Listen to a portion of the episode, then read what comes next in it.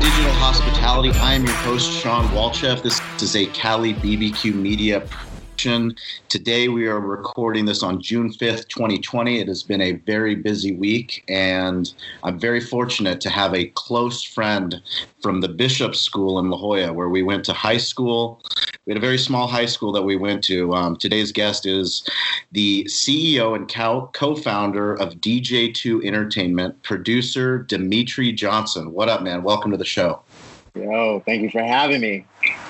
Uh, it's it's super cool, um, you know, for me to be able to host a podcast and to do something in digital media, digital marketing, where I get to have conversations with people that I respect and admire, and then when they come from from our own small pool of of talented individuals at the La Jolla School, um, you know, Bishops, it was crazy. It was I was very fortunate. Um, my white privilege, my grandfather, uh, he was an immigrant from the uh, from Bulgaria, and for him, education was so important, and he was able to provide a private education in one of the most beautiful places on earth. Um, what I loved about the school was the, I wouldn't say diversity because it wasn't very diverse, but their attempt at diversity allowed and introduced me to some of my favorite people on earth. Um, one of the other people is Shane Walton, who we've also had on this podcast um, to talk about the the incredible work that he's done um, in the charity space and what he did at Notre Dame. But I'm so so fortunate to have you on the podcast because I love watching people pursue their dream and to do it in the long term. Um, for somebody that is broken through in Hollywood in such a big way with Sonic the Hedgehog, um, producing an incredible, groundbreaking film um, but if I take you back to the time when you and I were playing high school football for Bill Leckvold, and we're going to the quad, and you're coming out with with dress shoes on because you forgot your cleats, and you're making jokes, and coach is giving you shit. I mean, God, I, I think back and I go, God, Dmitri was so into film. He was so into production back then, and now look at what he's done. So, um, first of all, congratulations, man! I'm so proud of your success. I'm so cool to see you, and I I just love for you to you know kind of share your journey with our listeners because we have people from all over the world that listen to the podcast. Some of them entrepreneurs, some of them business owners, some of them running their own brand. But breaking through in Hollywood is always it, it's a Hollywood story, right? It's I mean you you've lived the life, but the scene behind the scene, the context to the headline is really what's been compelling for me doing audio storytelling and doing this podcast is because we get to learn, you know, it's it's not all glamour shots, it's not all Oscars. Um, t- tell me a little bit about Dmitri back in, in high school and where, where this dream started. Well, first, brother, thank you for the kind words. You know, I think the uh, the respect and the the the hustle is is mutual. You know, I've watch what you've built, you know, from behind the scenes. And I feel like I brag about you like a proud father up here and everyone I know. Like it, it's crazy, man. Like people in like circles that I would think would never touch the bishop circle are all just kind of like coming together because of your restaurant. Like it's it's wild. like I'll see like random posts on Facebook like, wait, that dude? No, Charlie, what? So so let me just say the uh, watching the journey on my side has been equally just as fun. Um, that.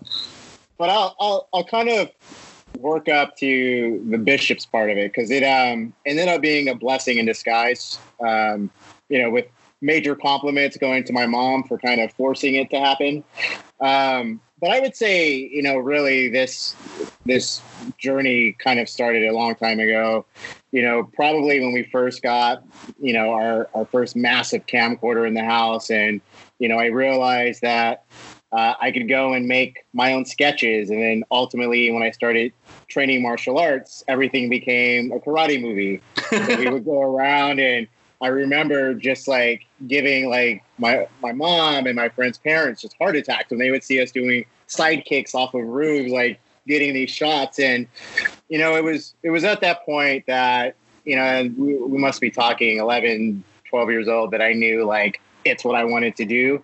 I will I will just say that at that point I wasn't sure if I wanted to be in front of the camera or behind the camera and um, kind of a funny story, a, a, quick one I'll share where I think it really became clear for me what I wanted to do. And um, I don't know if you remember a movie back in the day called Baps that uh, Robert Townsend directed, but I had managed to uh, get casted as an extra on that show. I was supposed to be, I think, 18, 19 years old for the part. I was really like 13. and halfway into the day of shooting, people started looking at me and I get carded now. So you can imagine back then. and, and, I got pulled aside by one of the producers, like, how old are you again? I'm like, 19, trying to make my voice nice and deep. And they very quickly realized I wasn't. But what was cool about it was Robert Townsend actually came over and spoke to me. And I got to kind of pick his brain and really kind of understand what a director does, what a producer does.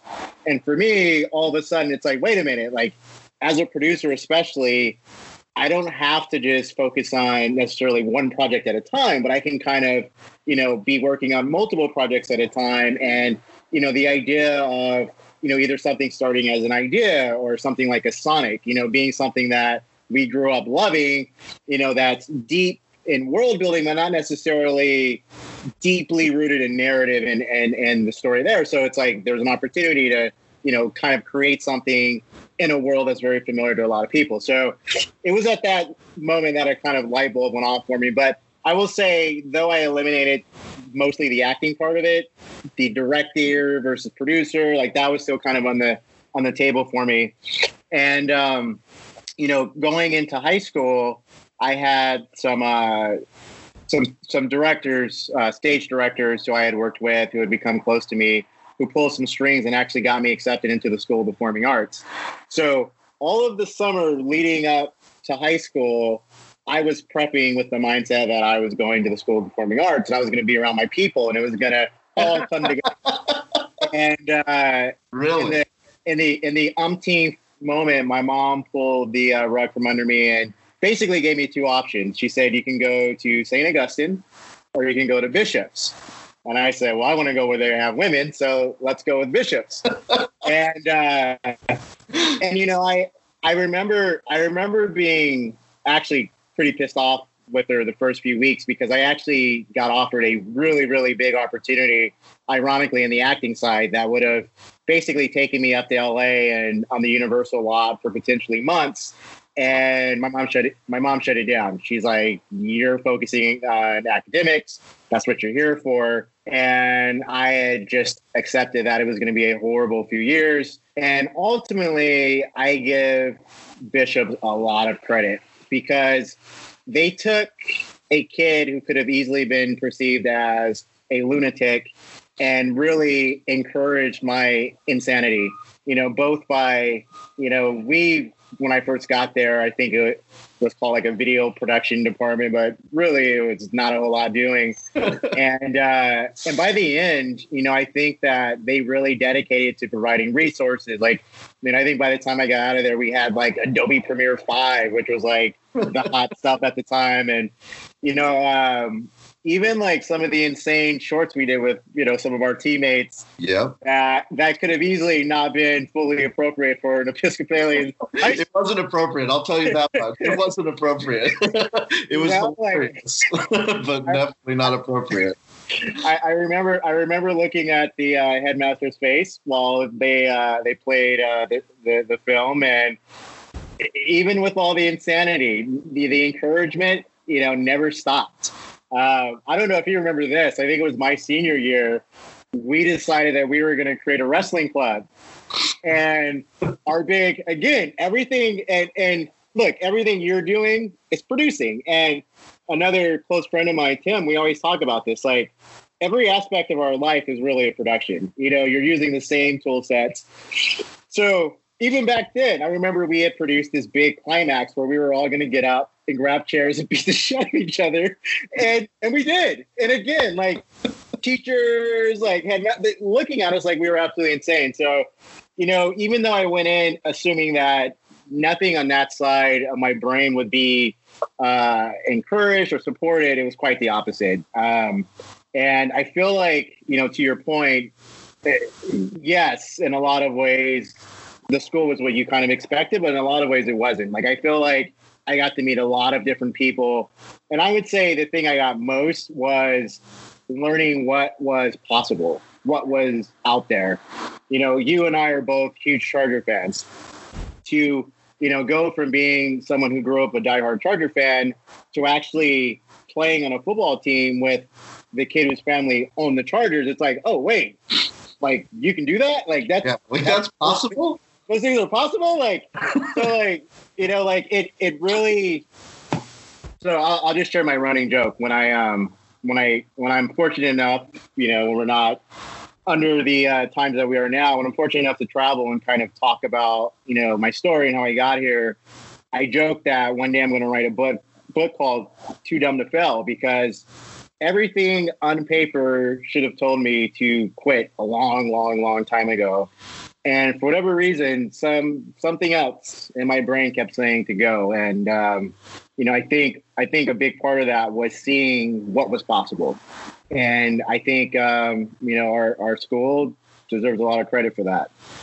Um, so I think that was a long-winded way of uh, kind of touching on the early years, and then um, you know, I remember when I got to the point of looking at universities, I was hell bent on wanting to go back east. Seems dumb now, but for whatever reason, I'm like, I'm going to go to New York and go to film school. And ultimately, um, it was my college advisor who suggested looking at a school that really wasn't on my radar called Chapman University. And I'm like, eh, you know, if I'm going to stay in LA, I'll just go to USC. Everybody goes to USC. And um, I would say that was really the point where my path started. Um, you know, aside from the fact that Chapman puts a camera in your hand day one, um, what I found was practical. When I, how do I put it? Practical work opportunities, meaning I was able to pretty quickly start getting into internships. And when I talk to kids today, and, and especially those like myself who don't come with any connections in the business, I cannot stress enough about how important internships are. Being the first one in, being the last one out, putting in the work. That is 100% why I am where I am today. Was those, you know, who I worked under as an intern identifying me as someone who was willing to do anything, you know, get coffee, go get coffee the best way you can get coffee. You know, whatever whatever the task was, I treated it like it was me walking the red carpet. It was the most important thing that I had to do. And I was fortunate enough to have various people over the course of years kind of watching me, um, connecting me with the, the person who could take me to the next step. And, you know, by the time I got to my last semester of uh, my senior year, I knew that I graduated on a Saturday. I knew that that Monday I was going to be in the Fox lot, you know, where my internship was going to convert into an actual opportunity to make money. And um, that that wouldn't have been the case if I didn't have the access, you know, to being able to go and work for free. Yeah. You know, which uh, again, someone who didn't necessarily have, um, you know, infinite amounts of cash coming in um, you know that was that was a sacrifice at the time, but it was a, a necessary one. I think that's you know really important, and we talk about it a lot on the podcast on you know on a weekly basis, and it's a theme that runs through a lot. Is you you have to be willing to see what else is out there. That's the curiosity side you know the curiosity side of what's what's limitless. And that's something that your mom instilled in you by you know by getting you into the bishop school and chapman continued on. That's what my grandfather did for me. And but it, it's the follow-up too. It's the getting involved you know and getting involved it's putting yourself in a position to succeed. I mean, you did it at 13. You already had started that where you put yourself on that lot, on that set, where they're asking questions and you're learning things like if I'm already talking to the director, why I can do this. You're already learning what's the difference between directing and producing, but you're also connecting the dots along the way.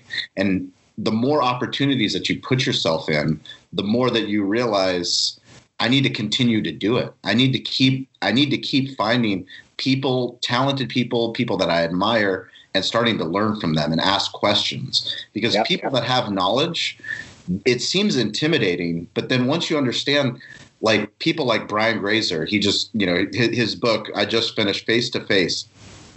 He has curiosity conversations with people from all different backgrounds, and he's one of the greatest producers ever, ever. And he does that because it allows him to connect the dots and that's something that I, I, mean I always find so fascinating. And when you when I watch something like um, the Defiant Ones with Jimmy Iovine, you know somebody that's they're they're in the action but they're behind the action, which is kind of what you know the the role of a producer. Can you tell me a little bit about the role of the producer and director and kind of you know how how do they differ and and and which which is more compelling for you? Yeah, and I'm gonna give mom one more shout out because the other the other the other thing she she kind of forced me to do that ended up being maybe one of the best things ever was our compromise if I was going to pursue a, a film degree was that I also had to do a double major in business. Now, again, like I'm not thinking in my head at that point that at one at some someday I'm going to have my own production company where I'm going to have to you know maybe dig into QuickBooks and actually like do that that part of it. So I will I will say that a skill set that I assumed I would never have to use came in quite handy. And, and I'll kind of use that to segue into your question. Um, there's a lot of business involved. There's a lot of business, legal fires that have to be put out long before you get to the fun creative part. And that that has been, you know, part of the balancing act and sometimes the struggle. You know, something like Sonic that took almost a decade, you know, to get from idea to screen. Wait, wait, hold on, a decade? Yeah. Yeah, that's low and slow at its best. Yeah, that, I, that's like a true vision. You have to have how much persistence does it have to take for a decade? Uh, I mean, we were told no a couple of times. We went through a few CEOs. And yeah, I'm pretty sure I, I checked, and the first email was either end of 2010, early 2011. And, um, you know, we, I think, I think a good amount of the Sonic story has been kind of public at this point. How we've got, you know, we went from one studio to another studio, um, went through a couple of different uh, writing teams. So, you know, that's that was a process and a lesson. You know, something that you believe in so much, and having to just keep pushing for almost a decade of your life. Like, you know, when when family and friends are kind of even like on the very, very outside are kind of aware, it's like, hey, whatever happened to that that yeah. Sonic thing? it's like for, for 10 years, they're like, it's coming, it's happening. Um, We're working on it. yeah. So so that that part was something that had to be learned is patience. Um, I sometimes like to move faster than the industry is oftentimes designed for. Um, but I would say the difference between a, a, producer and a director, and of course, this isn't across the board because some directors also wear their producing hats. Like I have, like a, a, close directing friend who I just brought onto one of my projects, uh, a TV project, who could be a brilliant producer in his own right because he's constantly keeping me honest about things that you know have to get done. Um, but I would say the role of the producer can vary. You know, there's the producer who you know will act as the bank. You know, they'll bring in the money, and they're mostly uh, supporting you that way. There's the creative producer who really can dig in with the writer and eventually the director to you know really beat up the story and get it to where it needs to be. And then there's the hybrid, and I like to believe that I kind of live in the hybrid space, where I like you know my I, I, I, deeply enjoy the business aspect. So for me, you know, because you know my company has a specialty in working with um, you know specifically gaming rights holders to look at their IP and you know help them kind of put together a plan on how you can adapt it for film and TV. You know, for me, the first step is securing the rights. So that could be, you know, I see a, a little cousin or something playing a, a cool game on their Nintendo Switch. I'm like, what is that? Spend a weekend with it and you're like, oh my God, like this has an incredible story. If it's someone I don't know, that could be tracking down who the rights holder is. And, you know, we have partners, you know, literally all over the world. So, you know, that could be getting on a Zoom, you know, at three in the morning or, you know, 5 a.m., depending on where they're at, and earning their trust. And I will admit, you know, fast forward, you know, over a decade later, of operating as DJ2, it's a lot easier than it was, you know, day one. So there's a lot of um, built-in trust. Is that because of the credibility? Yeah, there's. I mean, it, it's funny. The, um, the the gaming business um, on a global scale is massive. Like it's growing faster than film and TV. Like it's going to be the biggest industry in the next couple of years, but it's also a very small industry. So it's it's not uncommon to reach out to someone who you know by the end of the day is completely you know vetted who you are. I'll never forget uh, a couple of years ago we were talking to someone in the Ukraine who it turned out was a French national. So you know, before our workday was over, they had already talked to colleagues in France and uh, French Canadians in Montreal who had given the sign off, and we were able to move forward with putting an agreement together by the end of wow. the day. And you know, that's that's how small the business can be. So you know, the first thing we like to make clear to our partners on the on the right side, and eventually our partners on the studio or network side is, you know, one of the most important aspects of the entire deal for us is our relationship. We have to make sure that our partners feel protected. We have to make sure they feel like we always have their best interest first because we're a word of mouth business. At the end of the day, you know, it only takes burning, you know, one partner for that to get around the entire industry.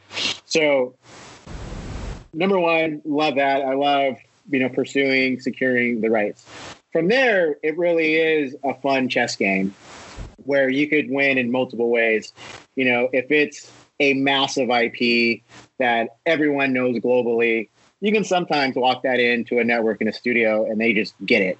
Um, other times there could be a massive game IP that's known globally, but feels trickier. And for that, you'll want to, you know, maybe put together, you know, either a package with a writer, package with a writer director, um, and then build it out that way. So another aspect of it that's really, really fun. And all of this part up to ultimately getting to step three, which is trying to find your partner, you know, on the studio side for film, uh, studio network side for TV, who will hopefully believe in you, believe in the vision, support you. And then the real grind starts of actually creating, developing, and trying to get the thing made. Yeah. Um, so all of that to get to what I used to think was producing when I was younger. You know, I thought producing was you show up to set yeah. and you get to hang out with people that'll become your family for the next couple of months, and you go shoot stuff and make something cool and fun, and then you know you all go celebrate it. Isn't that what happened? you went to Bishops and you went to college, and then you met Jim Carrey, and you put out you put out Sonic. That's how it went down you know, uh, I think I think one day that's the way the story will be told. But uh, it it, uh, it, it turns out that uh, there's a lot more work that goes in before you get to that point. And um, and I would say in the in the last few years, um, a real turning point for myself and and the company was uh, when one of our our agent our uh, TV agents, you know, really got us to look at TV as a, a, a medium where you could do great storytelling. Because I was kind of like, I'm a film guy and I'm only a film guy. And he's like, slow down. Yeah. Let me just explain why there are benefits to TV. One is, for better or worse, you pretty much know if you have a project, you know, within a year. Um, if you have a project, you pretty much know within the next six to 12 months if your project's going to move forward. So, in terms of idea to screen, you can move anywhere from six months to two years, depending on how that project tracks, as opposed to what could be a decade. So, once we started looking at at storytelling through that lens, it's really kind of changed the game for us. And, you know, obviously, fast forward to where streaming's at today, and you know you have your Netflixes, your Amazons, your Hulu's. Um, you know, Universal's launching their uh, streaming service Peacock. You have HBO Max that just launched last week, and then you have all the traditional, you know, cable outlets that we grew up with, the HBOs, the Showtimes, and it really allows you to tell stories in a way that you couldn't have in television ten years ago. So that's been an amazing kind of opportunity for us that we've really embraced as a company. Um, you know, we still love film. We still have film projects that we're developing and you know looking to get into development. But um, you know, this golden age of television has kind of been the perfect storm for us as we look at game IP. And I should make clear, like we're not only the game to film TV company, like we have a novel series that we're developing. Like we have original scripts. Like we still do more of the traditional, um, you know, uh, TV film development as well. But you know, taking games and treating it as source material in the same way you would treat a New York Times bestseller or anything else, you know, has definitely become our calling card. Um, which again has, you know, 10 years ago trying to convince folks that this was the future to now having studios calling you directly saying, Hey, do you know this game company? Do you know this game? Do you think you can go secure those rights and we can produce it together? It's definitely made uh, you know life a little easier. And uh, and I'll just say, you know, some of the top writers, directors, actors, they're all consuming games now. You know, the storytelling is catching up with the technology to where you can have an experience that you may not necessarily have in 90 minutes of you know watching a film. So you know it's kind of it, it, really has been kind of the perfect storm of all these things coming together. And um, you know i'm lucky. I have a great team you know that starts with you know my agents who protect me in that side my lawyers who you know look out for me in ways that i may not know how to look out for myself. You know having a, a hybrid in-house lawyer who's also wears a creative ad who has a specialty specifically you know, when it comes to gaming IP. And then my team, you know, they've worn all hats. You know, uh, Stefan on my team was at Pixar for 12 years. From Pixar, he went to Telltale, who was at the forefront of narrative uh, storytelling and gaming, you know, where you would essentially play through an episode of television. You know, Dan on my team, who has been everything from a game journalist to a game writer, producer. Um, so, you know, as a team, as a collective team, we come from an authentic place where it's not just, hey, game guy in Sweden, we want to take your toy and go play with it without you. It's no, we know that you may have mortgaged your house to be able to finance that game. We know that it's a personal you know investment to you and a, and, a, and a, personal passion of yours and we want you to know that we understand that and we're going to treat it the same way as if it were our own so you know we um we have a, an incredible team who really is prepared for the moment that we're enjoying right now. And, you know, some of the things we texted about offline that uh, unfortunately is not quite ready for public consumption is now I'm at a place where I'm looking at things that I grew up with loving as a kid. And sure. like, I, I, I can, I can go after some of those things now in a legitimate way. And, you know, I think that's the next step for me personally is, um, you know, where we were look, Sonic's obviously the exception because Sonic is a massive billion dollar IP. But you know, outside of Sonic, it really was a lot of um, trusting your own instincts, trusting your own taste, believing that something would maybe turn into that next Sonic. And you know, because of that, we were able to get in front of a lot of games that would go on to become massive games. You know, one, two, three years before they would even release. Um, so now, you know, I think the next step in our evolution as a company is looking at those established brands that for whatever reason haven't been adapted, you know, uh, in either a live action form or an animated form, and being able to throw our hat into that that conversation and and you know working with those partners. I think it's so fascinating. You know, I heard uh, David Meltzer, who's my business mentor. Um, he has the Playbook, his podcast, and um, he's written award-winning books. But he just had the director of The Last Dance on his podcast, and it, it was so fascinating to hear. It wasn't a ten-year project; it was a four-year project. Um, but you know, the ten-part documentary series that really was the the the winner. It, it was the winner of COVID nineteen when we look back for sports storytelling. I mean, shit, any kind of storytelling was much watch must watch TV. But when I say TV, it's it's also getting streamed on Netflix all over the world. You know, it's also being told, um, you know, through social media. It's also being it, the storytelling, the way that we're we're consuming content these days. It can't be discriminated, like you said. You used to think, oh, it was just film, or oh, it's like that's for TV. It's it's storytelling and how it's being told, especially for somebody like you. I mean, why did you start your company? Why did what what compelled you to realize that hey, this is something, this is my niche, and this is what we need to go after? So I will answer that question in a sec, but I want to quickly circle back because you brought up a great point.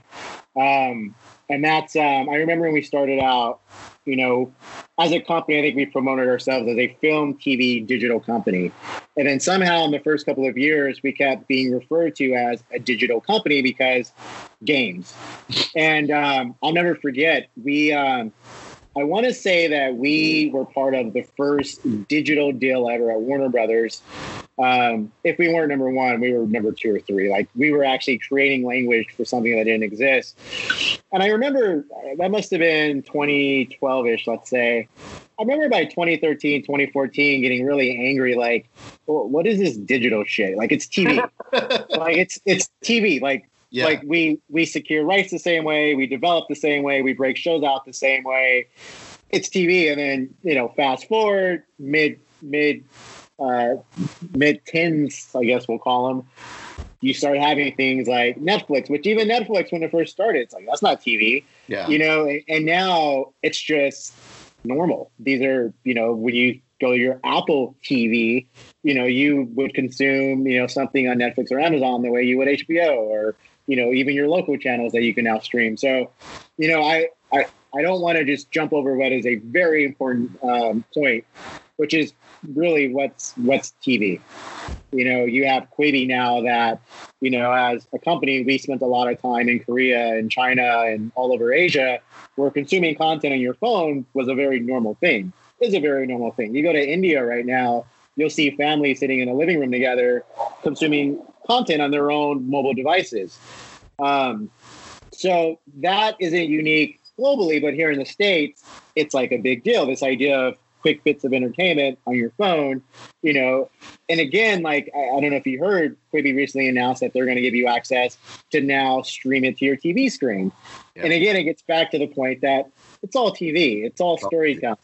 Yeah. Um, so to answer your question, um, why did I start my company? I like to say this company was started out of frustration. uh, a, lot, a lot of the greatest companies are. A lot of the my, companies are. My my myself and my my founding partner, we were both at the same company together before we started DJ2, and you know around uh, 2009, I want to say this crazy thing had started called mobile gaming, where people were playing games on their phone. And this other crazy thing called free to play gaming, where you give away the game for free in hopes that you hook your audience, they keep playing, and you start selling marketing dollars and you know putting advertisements in there, and maybe you sell a premium version that they then upgrade to.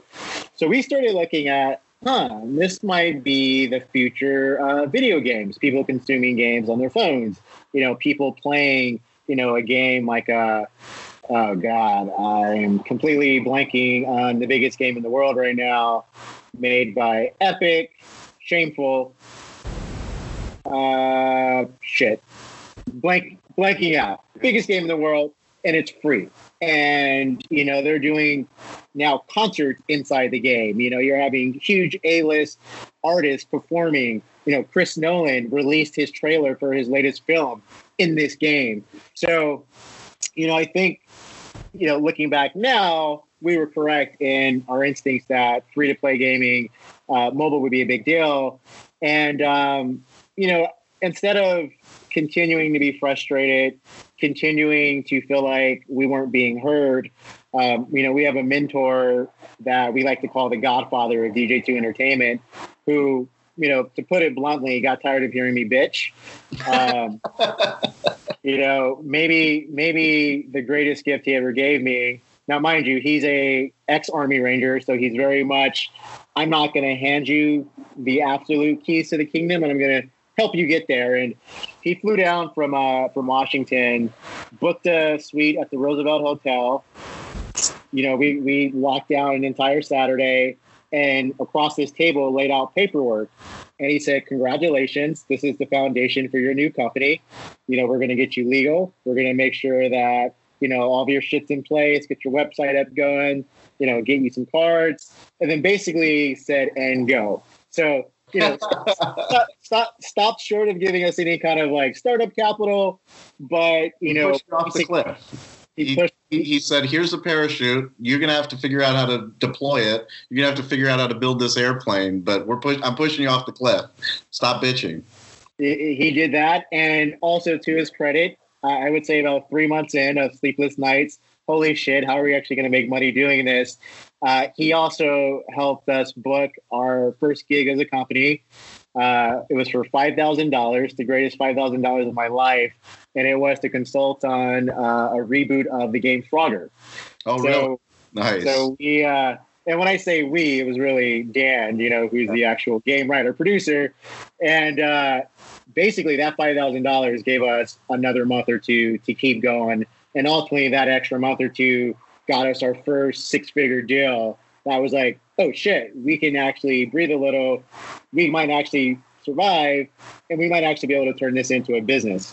And um, you know, there's a whole other side of our business. I could take another hour of conversation, but I'll just say this led us into a side of our business that now is commonly referred to as transmedia.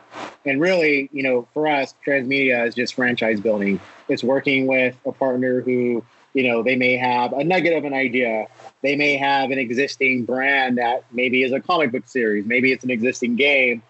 And we would go in and help build a brand blueprint that could be anywhere from 100 pages to 1,000 pages. Uh, we had a project with a, a Chinese gaming publisher where we created a 2,000 year timeline in this fictional world that we created. So, right, 2,000 year that, timeline? 2,000 years. That's rad. And, and really, what that part of the business did, aside from allowing us to travel the world on, you know, uh, other people's dime, and it's like, wait, I get to see the world, and we're getting paid for this. Like, this is incredible.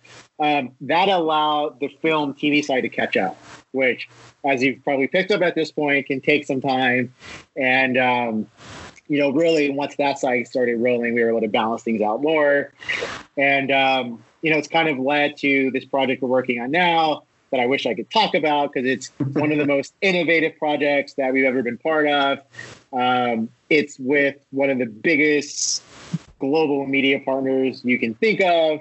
And it's going to allow us to essentially use every single skill set that we've ever tapped into as a company going back to those early transmedia days. And um, very excited. Can't wait to be able to talk more about that one. And if done right, this could absolutely change storytelling and the way that we not only tell stories, but the way that uh, fans will be able to interact with the stories they're consuming. I'd love for you to tell me a little bit about the Sonic story specifically, because um, I know that there was pushback at certain points. Uh, obviously, 10 years, there's going to be a lot of failures along that point. But, you know, one of the ones that's well documented is, you know, the, the actual release of when you guys decided to release it and then actually pull back and say, you know, from fan feedback, maybe what we think in our heart, we're not going to push this down your throat, I guess is um, kind of tell me a little bit about that and how, how that worked and, and why that came to be. Uh, I will start by saying those types of decisions are way above my pay grade. Uh, but but looking I, but, but but but but somebody that's in the inner circle, I, I would love I'd love to to hear how it went down. Here's what I will say. I I I, as much as the fans, were extremely grateful that the studio gave us the opportunity to make those adjustments.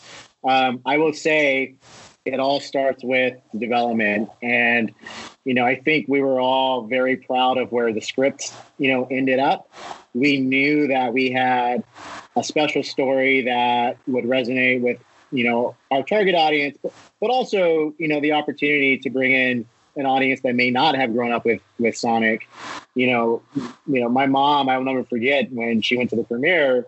She obviously knew of Sonic because I used to play the shit out of it, but um, you know, she wasn't like deeply rooted in who Tails was and all the, you know, uh, uh, you know, Sonic lore that um, you know we got to have some fun with, and you know that end scenes credit where the audience just absolutely lost their shit. Like you know, that was amazing to see someone like my mom enjoy that moment who didn't necessarily have, you know, that organic connection with the IP like we did.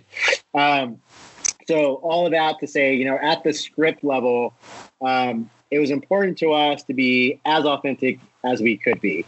You know, at the end of the day, you still want this to be something that kids can enjoy, you know, with their family. Um, but we also wanted to make sure that we were honoring people like us who, you know, might be a little longer in the tooth, but grew up loving it. And, you know, to have some fun Easter eggs in there that you would pick up on. Um, and to also, and this is something that Pixar does extremely well, you know, have opportunities to lay some jokes in there and things that, you know, may go a little above the kid's head that parents can enjoy. And obviously Jim Carrey, you know, worked some of that stuff in there. That, uh, he was phenomenal. Absolutely phenomenal. So, uh, but yeah, the, um, once once we had the clear reaction of how the audience and the fan base felt about the original design, um, the studio was very good to you know give the team uh, the time to go and make some of those adjustments. And you know, I think looking at the the reaction we got, it was it was worth it. And um, and honestly, that goes back to what I what I stated earlier. You know, our goal is always to try to be as protective as our partners, to be as authentic as we can be, and to never take our audience for granted. You know, like we don't assume because we're working with a massive IP that it, it's going to equal people showing up to the theater or you know tuning in to the TV show. So, you know, we always want to tell the best story we can tell. We always want to honor the existing audience as much as we can, and we also want to make it you know accessible to someone who may not come in with that built-in uh, knowledge that a hardcore fan will.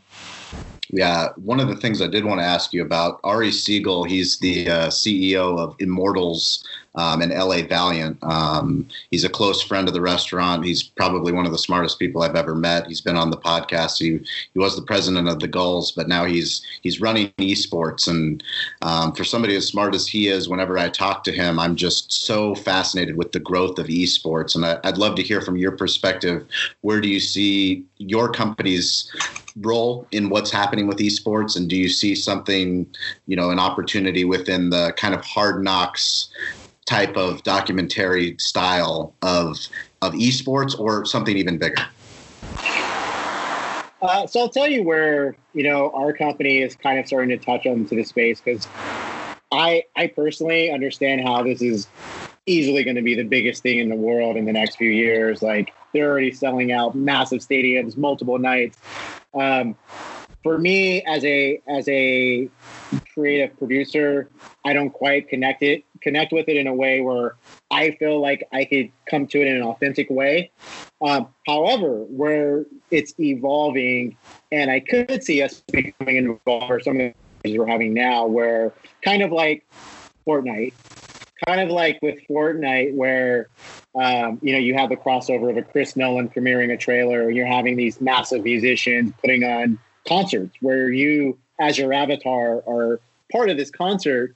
Um, you know, we're being asked about helping produce content, you know, weekly content in that space, you know, with both uh, a combination of uh, influencers who are, you know, people like Ninja or some of the biggest names in the world, you know, and they're coming from that esports, you know, gaming space and marrying them with, you know, some of the traditional celebrities who we might work with on the film TV side.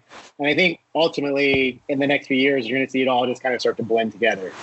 Uh, so that's, that is an opportunity for my company who again may not be uh, completely hands-on at any point with you know producing traditional esports content but working with the players in that space and producing um, you know something that would fall more in line with the types of film television stuff we would create but in that forum um, and we're having some of those conversations now and you know because of the lack of sports you're you're seeing uh, some of the uh, big sports networks are looking at this area for content who may not have a few years back. Um, you know i think espn has been kind of at the forefront of putting on some of these big events on their on their stations, but you know you're seeing the Fox Sports and some of the others, you know, really looking at this area as a as a as a growth spot for them. At what point in the Sonic journey did you realize I did it? We did it. Uh, probably, probably the premiere. Yeah. Probably the premiere. You know, being there, premieres are tricky. You know, I've been at premieres where everyone loves everything, starting with the first company logo, and you walk out thinking like, "I just saw the greatest movie ever," and then you see it at a normal theater, and it's like, okay, maybe it wasn't as great. But I would say the premiere, then seeing it with real humans a few days later, and seeing things pop at the same places in the same way, it was like, this might this might actually work. Um, to say that we could have predicted that we would be the biggest video game adaptation of all time. I, I couldn't even lie to you and tell you that that that was the goal starting out. Like, you know, with something as beloved as Sonic, I think you start with just don't screw it up. Screw it up, yeah. Just don't screw it up. You know, always try to wear the hat of the fan. You know, if I were coming to this, how would I feel? Would I be super excited? Um, you know, and that's and that's really honestly how I gauge most of the projects I get behind to this day is can little kid me still get fired up like I would have, you know, 20, 30 years ago?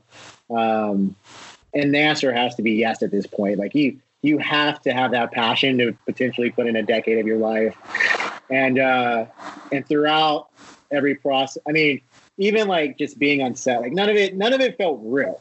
Like, like for me, for me, like I'm still the little kid who snuck on set, and like none of this is real. And, and this is why at some point I'm going to write that book, Too Dumb to Fail, because yes. there there's no reason why any of this should be happening right now, and other than me just being too dumb to realize that, that yeah. that's it. That's it. Well, I, I mean, I, I, can't thank you enough for your time. And I know, you know, it's so hard to watch something that someone that you've known creates and to watch it with an unbiased eye. But what I can tell you is watching Sonic, ordering it through DirecTV at my house with my son, who's not even three yet, and watching him watch it for the first time, which was also the first time that I watched it, but also my wife, who's from Bulgaria, and watching them truly enjoy, truly laugh, truly connect with the character. I mean, I, it's been so long since I've personally seen a movie that I was that excited about, and it takes you on so many emotional uh, roller coasters. I mean, it it does everything it's supposed to do to the point where my son convinced me to make. I've never, I haven't bought a movie since the last CD, since there was Blockbusters or Warehouses, and literally I paid the twenty one ninety nine to buy it because he keeps asking me he wants to watch Sonic, Dad. I want to watch Sonic.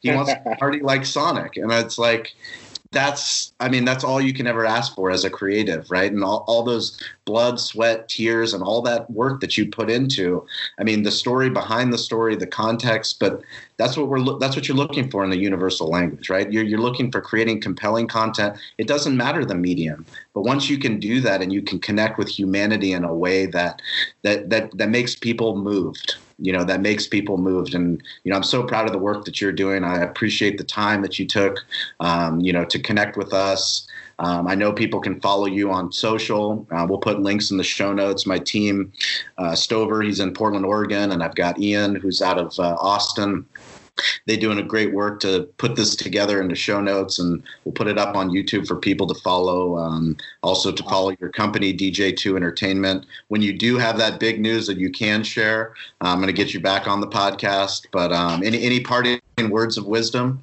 um, for, for, our, for our fans?